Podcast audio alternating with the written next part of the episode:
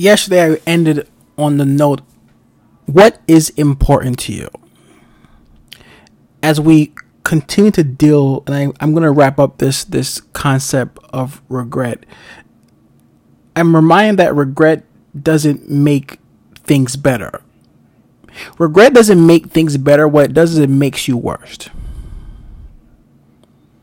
And, and the Bible speaks on that. I love that the fact that the Bible references all of these things that we don't think is true. It references all of it. A biblical example is Jesus was betrayed twice.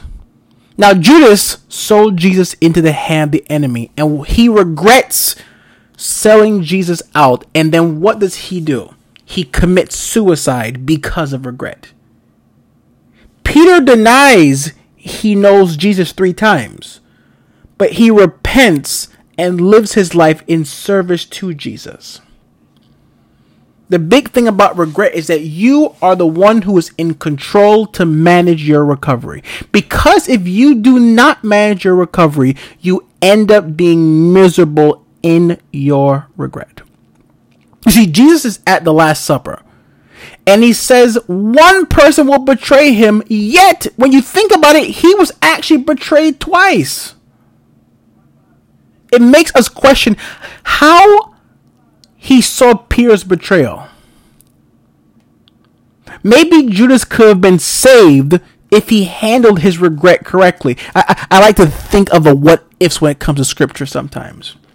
But what I do understand is that we are going to let history tell the tale of our lives, that, that, that we can be close to Jesus and still not know anything about him.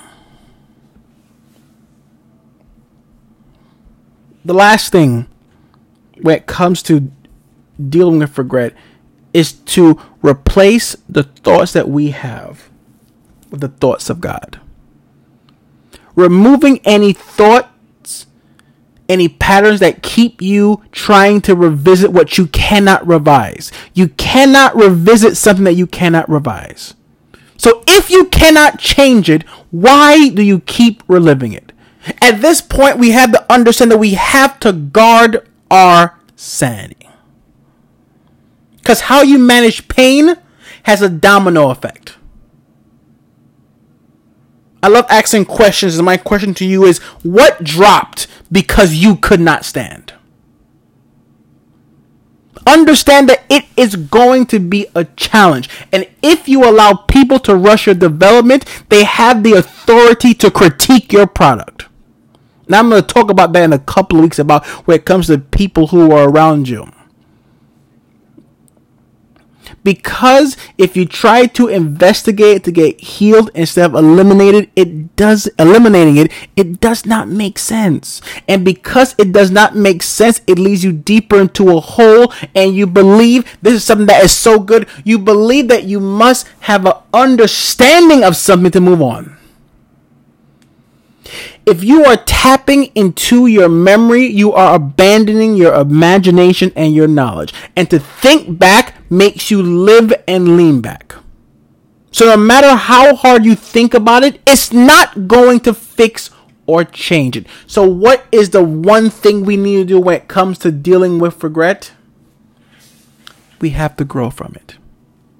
We can be grateful if we let go of regret. Because regret hinders us from being grateful because we are remembering a pain that no longer exists. We can get over the regrets of our lives. We can get over it if we're grateful for what we have been through. We're grateful for what's to come. And we fully and faithfully let go of regret.